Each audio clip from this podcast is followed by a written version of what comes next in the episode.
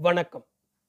தமிழ் வாசகப் பெருமக்களால் தீஜாரா என அன்போடு அழைக்கப்படும் எழுத்தாளர் திரு தி. ஜானகிராமன் அவர்களின் மரப்பசு நாவலின் பதினேழாம் அத்தியாயம். கோபாலி இன்னும் ஒரு பத்து என்னை பற்றி பேசிற்று. மனதார பேசுகிறதா பரிகாசமாக பேசுகிறதா என்று புரியவில்லை. நான் வர்ணம் கொடுக்காமல் சிரிக்காமல் கோபித்து கொள்ளாமல் என்னை பற்றி சொல்லாதது போல ஆங்கிலத்தில் அத்தனையையும் சொல்லி கொண்டிருந்தேன். எனக்கு இங்கிலீஷ் தெரியாது. இவள் லவ் லவ் என்று ஒரு வார்த்தை சொல்லின்னு இருக்கா பொதுவாக ஒரு பொம்மநாட்டி ஒரு புருஷனை பார்த்து பிரியப்படுறது தான் லவ்னு நினச்சிட்டு இருந்தேன் எனக்கு ஒன்று விட்ட பெரியப்பா பிள்ளை ஒருத்தன் இருந்தான். அப்பா ராஜா அப்பா ராஜான்னு பேர். அவனுக்கு சமயக்கார தொழில். கடைசியிலே ஒரு மிட்டாய் கடை வச்சான். சாரங்கபாணி கோவில்கிட்ட பக்கோடா காரா பூந்தி பஜ்ஜி எல்லாம் பண்ணி ஒரு சின்ன கூடையில் தட்டில் வச்சு வித்துட்டு இருப்பான்.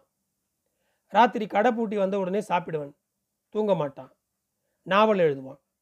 கடுதாசு கடுதாசாக எழுதி கட்டுக்கட்டாக விபூதி வைக்கிற பறை கால் அலம்பர சொம்பு வைக்கிற பறை பாத்திர பொட்டி வைக்கிற இடத்துல இருக்கிற இடுக்கு மோசனம் இறப்பு எங்கே பார்த்தாலும் சொருகி வச்சிருப்பேன்.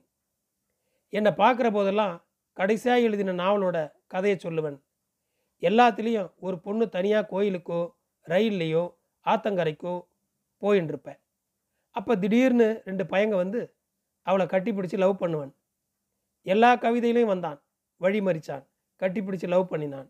இதே கதை. அப்போ தான் எனக்கு லவ்னா இன்னொரு அர்த்தம் உண்டுன்னு தெரிஞ்சுது. அவளுக்கு உலகத்தில் பிறந்திருக்கிற எல்லா மனுஷாலையும் லவ் பண்ணணுமா?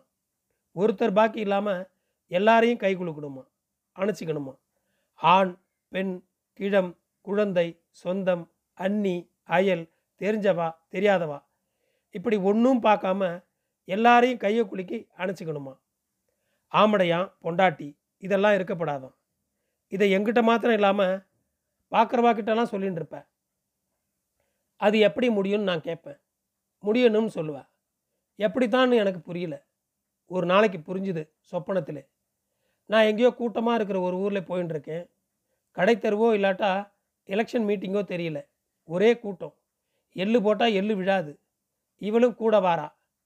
இவ எல்லாரையும் அணைச்சி அணைச்சிட்டு நகர்ந்துட்டே இருக்கா. ஒரு ஓரமாக ஒரு கிழவர் நரைச்ச தாடியும் மீசையுமா ஒரு திண்ணையில் உட்காந்துட்டுருக்கார் நல்ல கட்டு உடம்பு. இவ எல்லாரையும் கை குலுக்கிறத பார்த்துட்டு பலே பலே. அப்படி தான் வந்துடுத்து வந்துடுத்துன்னு சிரிச்சுட்டே இருக்கார். எல்லாம் கூத்தாண்டின்னு இருக்கு அவர் சொல்கிறத கேட்டு ஆமாம் ஆமான்னு வந்துடுத்து வந்துடுத்துன்னு சிரிக்கிறார். என்னையா வந்துடுத்துன்னு நான் அவரை போய் கேட்குறேன் லவ் லவ் லவ் பூமியிலே வந்துடுது லவ் எல்லாரும் மனுஷனாக ஆக போகிறாங்க நீங்கள் எல்லாரும் மிருகங்க. இவங்க தான் மனுஷி. இன்னமே கொஞ்ச நேரத்திலே எல்லாரும் மனுஷனாகிட்டு போகிறாங்க பார்த்துக்கிட்டே இருங்க. நானும் அதுக்கு தான் நூறு வயசு ஆனப்புறம் உசுரை வச்சுக்கிட்டே இருக்கேன். பாருங்கள் இன்னும் கொஞ்ச நேரத்துலேன்னு அம்மணியை பார்த்து பலே போடுறார். அம்மணி உடனே என்னை பார்த்து இத்தனை வயசானவர் பழுத்த பழம் ஞானப்பழம்னு சொல்கிறது சரித்தான்னு அந்த ஞானப்பழத்துக்கு பக்கத்திலே ஒரு அம்மா உட்கார்ந்துருந்தா. அவள் கையை எடுத்து குளிக்கினேன் உடனே கிழவர் என் மேலே ஒரே பாய்ச்சலாக பாஞ்சாரே பார்ப்போம் ஏண்டா? நான் எல்லாருக்கிட்டையும் பிரியமாறுன்னா என் பொண்டாட்டி கையை பிடிச்சி இழுன்னு அர்த்தமான்னு என் கழுத்தை பிடிச்சி நெரிச்சுது. அப்புறம் பார்த்தா நெரிச்சது ஞானப்பழத்தோட வாய். ஞானப்பழத்தோட தலை மனுஷ தலையா இல்லை. பெரிய ஓனாய் தலையாக இருந்தது. அந்த கூட்டத்தில் இருந்த அத்தனை மனுஷ தலையும் நாய் தலையாக ஆயிடுது. நரி தலையாக இருக்குது எல்லாரையும் நாய் நரி ஆக்கிட்டியேடா பாவி மகனேன்னு ஞானப்பழத்தோட ஓனாய் தலை என் காதிலே வந்து கத்துறது. நான் கிளி பிடிச்சு ஒரே கத்தா கத்துறேன். என்னை பிடிச்சு எல்லா நாயும் தள்ளுறது. கடைசியில் முழிச்சுண்டு பார்த்தா என் சம்சாரம் ஏன் கத்துறேல் ஏன் கத்துறேல்னு என் மாரை தடவி கொடுக்குறா? கிளியிலே முழிக்கிறேன் பேந்த பேந்த. என்ன சொப்பனம் என்ன சொப்பனம் நச்சரிக்கிறா அவ. நான் முழுக்க சொல்லலை. எப்படி சொல்கிறது நாயெல்லாம் விழுந்து பிடிங்கினதை மாத்திரம் சொன்னேன். ஓனாய் கூட.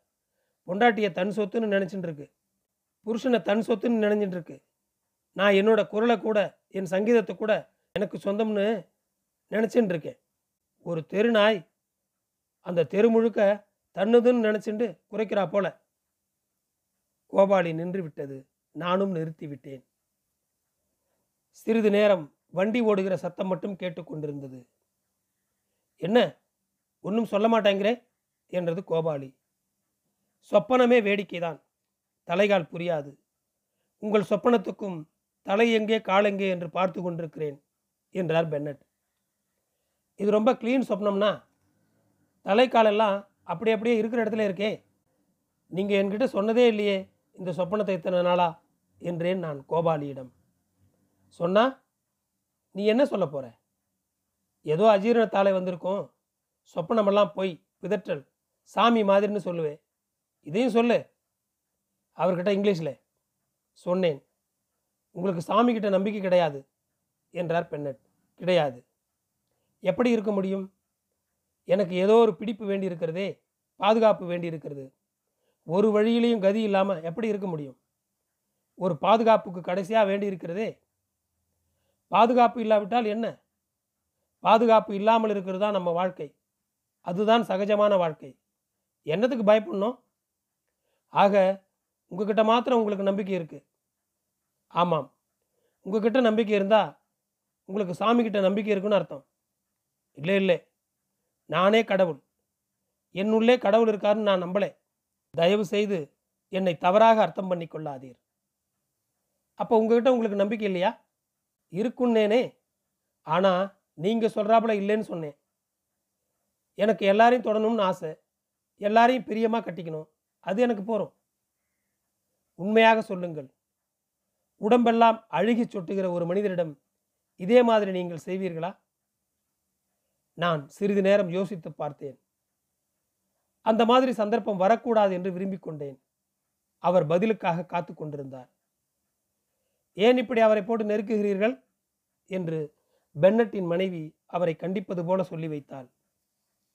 மன்னிக்க வேண்டும். நாம் பேச ஆரம்பித்தது முதல் நாம் எல்லாம் மனம் விட்டு தாராளமாக பேசலாம். அத்தனை தூரம் ஒருவருக்கொருவர் பிரியமாக விட்டு கொடுத்து புரிந்து கொண்டிருக்கிறோம் என்று நினைத்து கொண்டு கேட்டேன். இவள் சொல்வது போல நான் என்னமோ உங்களை நெருக்குவது போல நீங்கள் நினைத்தால் வேறு ஏதாவது பேசுவோம் என்றார் பெண்ணட் அப்படியெல்லாம் நான் நினைக்கவில்லை. ஆனால் நீங்கள் கேட்பது நியாயம். சில சமயம் நாம் என்ன சொல்கிறோம் என்று நாமே யோசித்து சொல்வதில்லை. நான் உங்களிடம் சொன்னதை பல பேரிடம் சொல்லியிருக்கிறேன். ஆனால் அவர்கள் உங்கள் மாதிரி திருப்பி கேட்டதில்லை.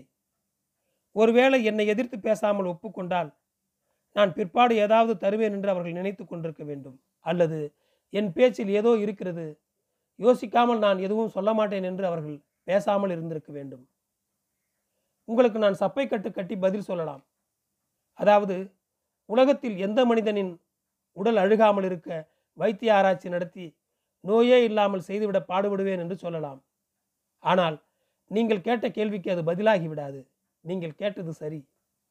அழுகி சொட்டுகிற நோயாளியை தொட்டு பழகினால் மனசுக்கு அருவறுப்பு இராது. நாளடைவில் சரியாகிவிடும் என்று நினைக்கிறேன். ம் என்று யோசித்துக் கொண்டிருந்தார் பென்னட். என்னுடைய ஐந்தரை அடி உடலை யாரோ தட்டி தட்டி கழித்து கழித்து வேர்க்கடலை அளவுக்கு சின்னதாக்கி விட்ட மாதிரி இருந்தது. இந்த மனிதனுக்கு மேலே மேலே பதில் சொல்லிக் கொண்டே போகலாம். கடவுளை நான் நம்பினால் என்ன நம்பாவிட்டால் என்ன? இவனுக்கு என்ன வந்தது? யாரை தொட்டால் என்ன தொடாவிட்டால் என்ன? இவனுக்கு என்ன வந்தது? இப்படி ஒரு கோபம் மேலே மேலே பேச சரக்கு இல்லையே என்ற வேதனை. என்ன பேசினேன் என்றது கோபாலி. சொன்னேன். நீயா தானே வாயை கொடுத்து மாட்டேங்கிறே என்னை கேட்டா அவாவா பேசாமல் இருக்கிறது தான் புத்திசாலித்தனம்னு சொல்லுவேன் என்றது கோபாலி. மைசூர் பாகை கொடுத்து பேச்சை கிளப்ப சொன்னது நான் இல்லையே. பேச சொன்னேன். பேசி மாட்டிக்க சொல்லலே. நீ இப்போ இங்கிலீஷில் சொல்லு. யுசி எனக்கு பாடுறது ஒன்று தான் லவ் சுருதி சேர்த்து கொஞ்ச நேரம் பாடின அப்புறம் நான் பாடிக்கிட்டே இருப்பேன். நான் ஒருத்தன் இங்கே இருக்கிறதே தெரியாது. கொஞ்ச நேரம் அதுதான் லவ் எனக்கு. அது முடிஞ்சு போனப்புறம் ஏன்டா இந்த லோகத்தில் பிறந்தோம்னு இருக்கும். சில சமயம் உடம்பு கூட சரியில்லாமல் போயிடும். ஆமாம். அந்த மாதிரி சமாதியை தாங்க முடியாது மனுஷ உடம்புக்கு. உடம்பு சீக்காயிடும். அதனால தான் நீங்களாம் உடம்பை உரப்படுத்திக்கணும் என்றார். அப்போ உடம்பு நன்னா இருக்கணும்னா சாமியை நினச்சி உருகப்படாது. நான் அப்படித்தான் நினைக்கிறேன். உடம்பு நன்னா இருக்கணும்னு நினச்சா சரி நீயாச்சு உன் உடம்பாச்சுன்னு இருன்னு சொல்லிடுவார் சாமி. அதனாலே தான் உலகமும் ஓடின்னு இருக்கு ஆஸ்பத்திரி வைத்தியர் ஆராய்ச்சின்னு. உடம்பை உரப்படுத்திக்கணும்னு சொன்னாப்புல இருக்கே சித்த முன்னாலே. நீங்கள் சொன்னதாலே சொன்னேன். லவ்லே கரைஞ்சி தீர்ந்து போக உங்களுக்கு இஷ்டம் இல்லைன்னா உடம்பை உரப்படுத்திக்கிட்டு தான் ஆகணும்னு சொன்னேன். அந்த மாதிரி எத்தனை பேர் இருக்க முடியும்? அப்படி எல்லோரும் ஆயிட்டா? பேச்சு எது பேச்சு எங்கோ தண்டவாளத்தை விட்டு இறங்கி விட்டார் போல் இருந்தது. எதற்காக இப்படி கவலைப்படுகிறீர்கள்? எதற்காக இந்த கடவுள் லவ் என்று வெட்டி பேச்சு நாராசமாய் இருந்தது. மிஸ்டர் பென்னட் நீங்கள் பேசுவதையெல்லாம் பார்த்தால் கடவுளை நீங்கள் பார்த்துவிட்டு வந்து பேசுகிற மாதிரி இருக்கிறது என்று கிண்டினேன். நான் பார்த்ததில்லை. உங்கள் மாதிரியே எனக்கும் கோபம்தான். கடவுள் கடவுள் என்கிறார்கள். என்ன அது என்று அலைகிறேன். அழுகுகிற கொட்டுகிற உடம்பை தொடுகிற அளவுக்கு பழகிக்கொள்ள வேண்டும் என்று சொன்னீர்களே. அந்த மாதிரி நானும் பழகி கொண்டிருக்கிறேன். முதலில் நீங்கள் எல்லாரையும் தொட வேண்டும் போல் இருக்கிறது.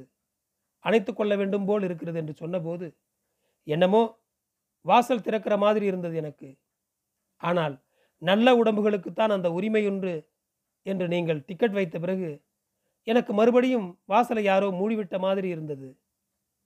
எந்த வாசல்? கடவுள் உட்கார்ந்து இருக்கிற கட்டடத்தின் வாசல். எல்லோரும் பசி இல்லாமல் இருக்க நோய் இல்லாமல் இருக்க வழி செய்து விட்டால் அந்த வாசலை திறக்கவே வேண்டாமே. நாம் திறக்க வேண்டாம்.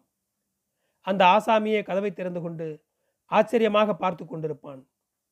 தேவலையே தேறிவிட்டானே மனுஷன் என்று வியந்து பார்த்து கொண்டே இருப்பான். ஆனால் அப்படி பார்க்க போறான்னு எனக்கு தோணலை. அந்த கிழவனார் பொண்டாட்டி கையை குலுக்க போனதற்காக அந்த தலையே ஓனாய் தலையாக மாறிவிட்டதே. அந்த சொப்பன கிழவர் தலை உடம்பு அழுகல்னு நீங்கள் சொன்னது மனசு அழுகி உடம்பில் தெரிந்த அழுகல் தான் இது என்னோடது. அது உன்னோடதுன்னு நினைக்கிற வரையில் உடம்பு அழுகும். கிழவர் தலை ஓனாய் தலையாகி கொண்டிருக்கும். அவர் மேலே என்ன பேசினார் என்று காதில் விழவில்லை. எனக்கு ஏதோ திடீரென்று ஞாபகம் வந்து கொண்டிருந்தது. எனக்கு பத்து வயதாகும் போது மேலண்டை வீட்டுக்காரர் குழந்தைக்கு பனையேறி அம்மை போட்டுவிட்டதாம் என்னமோ ஏறியும் இறங்கியும் உடலையெல்லாம் குதறி எருமைச்சாணம் போல கொதகதவென்று ஆக்கிவிடும் நோயாமது குழந்தைக்கு கண் காது தொண்டையெல்லாம் அடைத்து உடலெல்லாம் குதறி கிடந்ததாம். ஆனால் தாயார் அம்மாள் அதை மடியிலே போட்டு ஆஸ்வாசம் செய்து கொண்டிருந்தாளாம். மாமியாக்கார அம்மாள் நாத்தனார் அம்மாள் எதிர்வீட்டுக்காரர்கள் வேலைக்காரர்கள் யாரும் அண்டவில்லை. வைத்தியம் கிடையாது. வைத்தியர் வரவில்லை. குழந்தை முனகி கொண்டிருந்தது. வாய்க்குள் தண்ணீர் பால் எதுவும் இறங்கவில்லை. கடைசியில் எடுத்துட்டு போ எடுத்துட்டு போ என்று தாயார் கண்ணை மூடி அழுதாலாம் என்னை எடுத்துட்டு போ. இல்லாட்டா இதை எடுத்துட்டு போ. வேண்டாம். வேண்டாம். என்னை வேண்டாம். இதையே எடுத்துட்டு போ. இது இந்த கோரத்தோட பிழைச்சிருந்தா உன்னைத்தான் தூத்துவார்கள் என்று உத்தரத்தை பார்த்து கத்தினாளாம். கடைசியில் குழந்தையின் உயிரை அவள் கத்தின யமாசாமி வந்து எடுத்துக்கொண்டு போய்விட்டானாம் அது மாமியார் குழந்தை இல்லை. நாத்தனார் குழந்தை இல்லை. எதிர் வீட்டு அண்டை வீட்டுக்காரர் குழந்தை இல்லை. அதனால் யாரும் அருகே வரவில்லை. சோறு தூக்கமில்லாமல் மடியில் போட்டு கொண்டிருந்த தாயாரின் கணத்தை சற்று குறைக்க யாரும் தன் மடிக்கு மாற்றிக்கொள்ள வரவில்லை. கடைசியில் நானே என் மடிக்கு மாற்றிக்கொள்கிறேன் என்று மரணம் தூக்கி கொண்டு போய்விட்டது. பென்னட் பேச்சு நின்றிருந்தது. தூக்கம் கலைந்தது போல. நீங்கள் சொன்னது சரி என்று அந்த குழந்தைப்பட்ட அவஸ்தியை அவஸ்தையை முழுவதும் சொன்னேன். தாயார் பட்ட அவையையும் சொன்னேன். உங்கள் கடவுள் ஏன் அந்த குழந்தையை காப்பாற்றவில்லை என்று கடைசியில் கேட்டேன். காப்பாற்றி விட்டாரே என்றார் பென்னட். செத்துப்போகச் சொல்லியா? ஆமாம். அவர் காப்பாற்றவில்லை என்று நமக்கு எப்படி தெரியும்? ஆனால் குழந்தைப்பட்ட அவதியை விட அந்த தாயாரின் உருவம்தான் என் முன் இருக்கிறது இப்படி தன் மறதியாக அதை மடியில் போட்டு உருகி கொண்டிருந்ததுதான் அவர் கடவுளை கண்ட களங்கள் கடவுள் சிலுவைக்கு மேல் நெருப்பு மாதிரி தெரிய மாட்டார் சூளமும் சங்கும் ஏந்தி நிற்க மாட்டார். குழந்தையை மடியில் போட்டுக்கொண்ட தன் மறதியாகத்தான் இருப்பார் என்றார் அவர். எப்பேற்பட்ட கடவுள் என்று இறைந்து சிரித்தேன். உங்கள் சிரிப்பு ரொம்ப அழகாய் இருக்கிறது. நான் உங்களோடு பேச ஆரம்பித்ததிலிருந்து நீங்கள் வார்த்தைக்கு வார்த்தை சிரித்து கொண்டே இருக்கிறீர்கள். சிரிப்பு உங்களோடு பிறந்தது என்று நினைத்து கொண்டேன். இந்த மாதிரி நமக்கேன் சிரிக்க முடியவில்லை என்று நினைத்து கொண்டே இருக்கிறேன். ஆனால் நீங்கள் இப்போது சிரித்தீர்களே எப்பேற்பட்ட கடவுள் என்று சொல்லி அதுதான் எனக்கு பிடிக்கவில்லை. ஏன்? மார்க்சியவாதி சிரிக்கிற மாதிரி இருந்தது. ஆமாம்.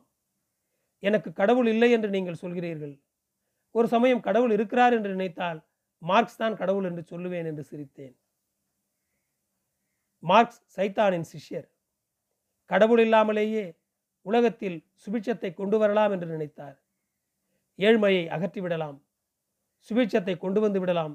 ஆனால் சந்தோஷத்தை கொண்டு வந்து விட முடியாது. பொறாமையை அகற்றிவிட முடியாது. பசிக்கிற வயிற்றோடு சண்டை போடுவதற்கு பதிலாக அப்போது நன்றாக உண்டுவிட்டு ஏப்பம் விட்டு கொண்டே சண்டை போடுவார்கள். சோற்றுக்கு சண்டை போடாவிட்டால் பேருக்கு அல்லது அதிகாரத்துக்கு அல்லது நீங்கள் சொன்ன லவ்வுக்கு சண்டை போட்டு கொண்டிருப்பார்கள். பசியோடு சண்டை போடுவதை விட நிரம்பின வயிற்றோடு சண்டை போடுவது நல்லதுதானே? சண்டை நடக்கும். அதையாவது ஒப்புக்கொள்கிறீர்களா? நான் ஒப்புக்கொள்ளவில்லை. நீங்கள் மனிதர்கள் போக்கிறீர்கள் என்று நினைத்து கொண்டு பேசுகிறீர்கள். நான் அப்படி நினைக்கவில்லை. அப்படி அவர்கள் போக்கிரிகளாகவே இருந்தாலும் வயிறாறு சாப்பிட்டு விட்டு சண்டை போடுவது நல்லதுதானே? சிரித்தேன். அது இன்னும் அபாரமாயிற்றே என்றார் பெண்ணட். யார் கண்டார்கள்? சுபிட்சமாக இருக்கிறவர்கள் போடுகிற சண்டையை பார்த்துவிட்டு சொல்லுகிறேன். நீங்கள் சொல்லுவது சில பேர் மட்டும் சுபிட்சமாக இருக்கிற ஊரில் நான் சொல்லுவது எல்லோரும் சுபிட்சமாக இருக்கிற ஊரில். அதாவது மார்க்ஸ் சொன்ன ராமராஜ்யத்தில் மீண்டும் சிரித்தேன். பென்னட் இரண்டு கைகளையும் உயர்த்தினார். அவர் மனைவி சிரித்தாள். நானும் சிரித்தேன். என்ன? என்ன? என்று பறந்தது கோபாலி. அவர் தோத்து போயிட்டேன்னு சரணடைஞ்சிட்டார். எப்படி தோத்து போனார்? சொன்னேன். இங்கிலீஷில் சொல்லு. யூசி நீங்கள் கையை உசுத்துனதுக்கு தோத்து போயிட்டதாக அர்த்தமா? இல்லை சுவாமி இவளை காப்பாற்றுங்கன்னு பகவானை பார்த்து உயர்த்தினேளா என்னுடைய பிஹெச்டி நண்பனைப் போல தோலை உயர்த்தி தழைத்து கொண்டார் பென்னட். டில்லிக்கு போய் கல்கத்தாவுக்கு போய் நாகபுரி வந்து பம்பாய் வந்து நாகபுரி வரும்போதே சுரத்தில்லை. பம்பாய்க்கு வந்ததும் கிளியாக மாறிவிட்டது. ஏன் என்னமோ போல இருக்கே? என்று கச்சேரி முடிந்து வந்த சந்தோஷத்தில் கோபாலி கேட்டது. கோபாலிக்கு தன்னை மறந்து கொண்ட பூரிப்பு ஆள் கண்ட சமுத்திரமாக பொங்கின பூரிப்பு இந்த தன் மறதியை எல்லாருக்கும் ஏற்றின பூரிப்பு. கோபாலி நீ யாடா பாடினே?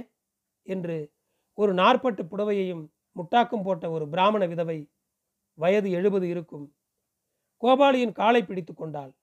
சட்டென்று நெற்றியை கோபாலியின் பாதத்தில் வைத்து கொண்டாள். என்ன அபச்சாரம்? என்ன அபச்சாரம்? உங்கள் வயசு என்ன? என் வயசு என்ன? எனக்கு தாயார் இல்லையா நீங்க? என்று முள் தைத்து விட்டார் போல் எழுந்து துள்ளிற்று கோபாலி. தாயாரா இருந்தா என்ன? இந்த மாதிரி ஒரு பிள்ளையை பத்துட்டு அந்த பிள்ளைக்கு நமஸ்காரம் பண்றதுக்கு கொடுத்து வைக்கணுமே அந்த தாயார்? ம் நான் வெறும் பாஷாண்டானாச்சாமே என்று என்னை பார்க்காமல் இருந்தது கோபாலி. நீ எப்படி இருந்தா என்ன? ராமன் கிருஷ்ணன்லாம் கல் குடிக்கலையா? அம்பாள் கல் குடிக்கலையா? இருடா வந்துட்டேன்னு கல்லை குடிச்சிட்டு தானே சும்ப நிசும்பாலை எல்லாம் வதம் பண்ணினா அம்பாள்? கிருஷ்ணன் ஆயிரம் கல்யாணம் பண்ணிக்கலையோ? நீ என்ன தாழ்ந்து போயிட்டே? ம் உனக்கு தான் பாத்தியம் உண்டு பாஷாண்டனா இருக்கிறதுக்கு. வேறு யாருக்கு இருக்க முடியும்? எத்தனையோ அபஸ்வரங்கள் எல்லாம் ஜரிகை வேட்டியும் ஜவ்வாது பொட்டுமா? தான் என்னமோ சங்கீத வித்வான்னு கள்ளு குடிக்கிறது. இந்த அபஸ்வரங்களுக்கெல்லாம் பிராந்தி இல்லாமல் குடிமொழிக்கு போச்சாக்கும். உனக்குன்னா அதெல்லாம் வாச்சிருக்கு எனக்கு தீட்சை உண்டு. அம்பாள் தீட்சை. ஒருத்தருக்கும் நமஸ்காரம் பண்ண மாட்டேன். அம்பாளை தவிர. கிழவி புரிந்து கொண்டிருந்தாள். அவள் பிள்ளை வீட்டில் மாடியில் தங்கியிருந்தோம். பிள்ளை அவர் மனைவி பேரன் பேத்திகள் எல்லாம் பேச்சு மூச்சற்று நின்று கொண்டிருந்தன. கோபாலி மேலே கம்பளி பூச்சி ஊறுவது போல இந்த முகமனை கேட்டு குறுகி குன்றிக் கொண்டிருந்தது. அம்பாளை தவிர என்று சொல்லிவிட்டு கிழவி மேலே பேச முடியாமல் தவித்து கொண்டிருந்தது. ஒரு நிமிஷம் கழித்து சமாளித்து தொண்டையை சரிப்படுத்தி கொண்டது. பாஷாண்டனாம் நடராஜ் ரெண்டு நாவட்டம் கம்பெனிக்கு அந்த துறை வந்திருக்கான் இந்த துறை வந்திருக்கான் நீயும் பார்ட்டி கொடுக்குற தீர்த்தமாக ஓடுறது நெசமா? நான் எங்கள் தாத்தா கிட்ட சொல்லிக்கின்ற மாதிரி பாட்டு சொல்லிட்டு இருந்தியோ? எனக்கு இதெல்லாம் லாய்க்கு இல்லை. உங்களுக்கு தான். உன் கிளாஸ் பாட்டில் எல்லாத்தையும் கோபாலிக்கிட்ட கொடுத்துருப்பேன். யார் பாடுவா? இது அவதாரம்னா? பாஷாண்டனம். நன்னா இருக்கு. சாப்பிட்டு விட்டு மாடிக்கு வந்த கோபாலி நடராஜுவோடு உட்கார்ந்து பாட்டிலை திறந்தது. நான் ஒரு ஓரமாக கீழே உட்கார்ந்து பட்டாபிக்கு கடிதாசி எழுதி கொண்டிருந்தேன். எனக்கும் உங்களை எல்லாம் போல் கடவுளை நம்பினால் தேவலை போல் இருக்கிறது. உடனே நான் கூப்பிட்ட குரலுக்கு ஏனென்று கேட்கிற கடவுளாக இருக்கக்கூடாதா என்று தோன்றுகிறது. முப்பத்தைந்து நாளாகிவிட்டது. புரிகிறதா? நினைத்தால் பல சமயம் பகீர் என்கிறது. நான் எவ்வளவு தைரியசாலி என்று நினைத்து கொண்டிருந்தேன். நீ கோபாலி இன்னும் உலகமே என்னை துணிந்த கட்டை என்று தானே நினைத்து கொண்டிருக்கிறீர்கள். ஆனால் எப்பேற்பட்ட துணிந்த கட்டையும் இருந்த நிலையில் கிளி பிடித்து உள்ளுக்குள்ளே குருவி குஞ்சு மாதிரி நடுங்காமல் இருக்க முடியும் என்று தோன்றவில்லை. அதனால்தான் உன்னைப் போல ஒரு கடவுளிடம் வடிவமுள்ள கடவுளிடம் நம்பக்கூடிய திராணி சிறுமையெல்லாம் இருக்கக்கூடாதா என்று தோன்றுகிறது. நன்றி தொடரும்.